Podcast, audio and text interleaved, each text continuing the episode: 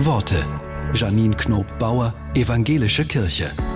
Die Theologin Dorothee Sölle meint, Gott hat viele Gesichter. Woran sie das merkt, erklärt sie so. In den letzten Jahren bin ich bestimmt über 100 Mal gefragt worden, welches Gottesbild haben Sie eigentlich? Mal dies, mal jenes. Vater oder Mutter oder Morgenglanz der Ewigkeit oder D-Moll Klavierkonzert. Kommt darauf an, wo ich Gott treffe.